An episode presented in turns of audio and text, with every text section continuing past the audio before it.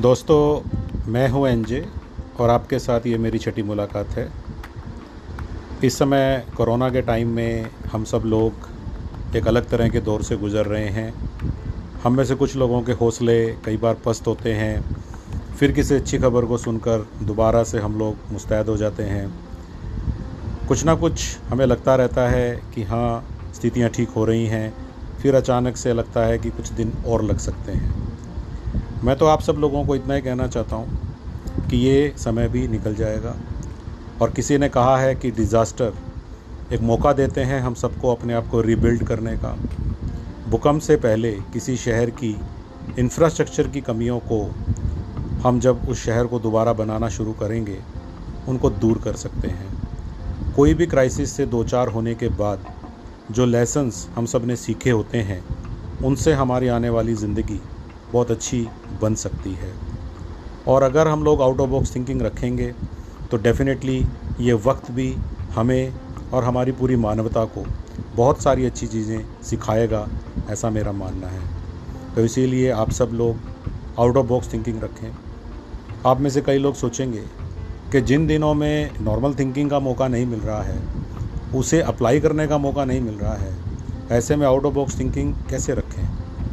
तो मेरा ये मानना है कि ये सब हमारे मन का सोचना है और हम में से हर इंसान को भगवान ने इतनी पॉजिटिव थिंकिंग दी है कि हम कोई ना कोई रास्ता निकाल कर अपनी हर एडवर्स सिचुएशन को भी अपने लिए माकूल बना सकते हैं, उसको अपनी लर्निंग के लिए, अपने परिवार की लर्निंग के लिए इस्तेमाल कर सकते हैं। और फिर वही एक छोटी सी कहानी, जिसके थ्रू मैं आपको कन्विंस करने की कोशिश करूँगा कि हाँ आउट ऑफ़ बॉक्स थिंकिंग काम करती है। एक बार गाँव में एक किसान था, जो किसी लालची, कंजूस, लोन देने पर, जो वहाँ के मनी लेंडर होते हैं, जिनको महाजन के नाम से पुकारा जाता था, उसका शिकार हो गया।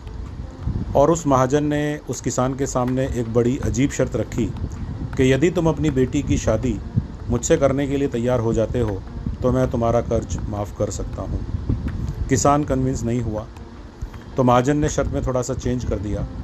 उसने कहा कि मैं एक थैली में दो अलग अलग कलर के पत्थर रखूँगा, एक ब्लैक और एक वाइट।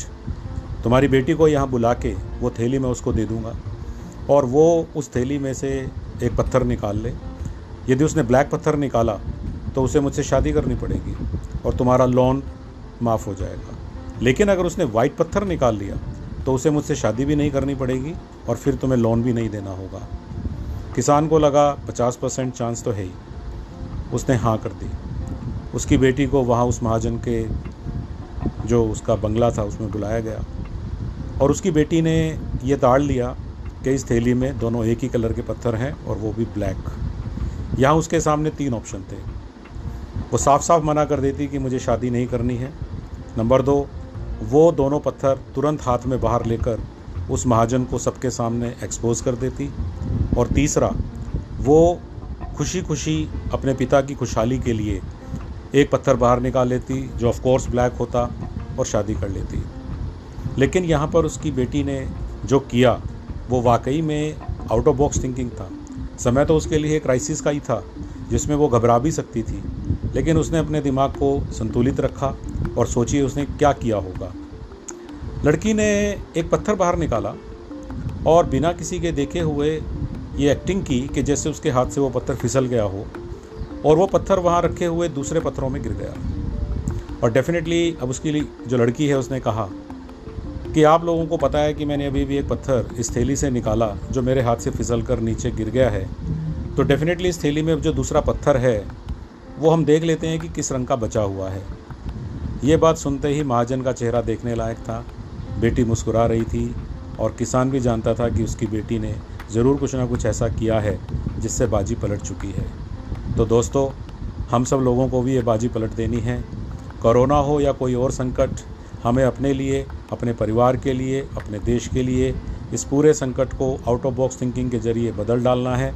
सोचना हमें है, वक्त हमें देखना है कि किस तरह से बिताना है, किस तरह से खुद को तैयार करना है, ताकि हम पूरी एवरेज निकाल के दिखा दें।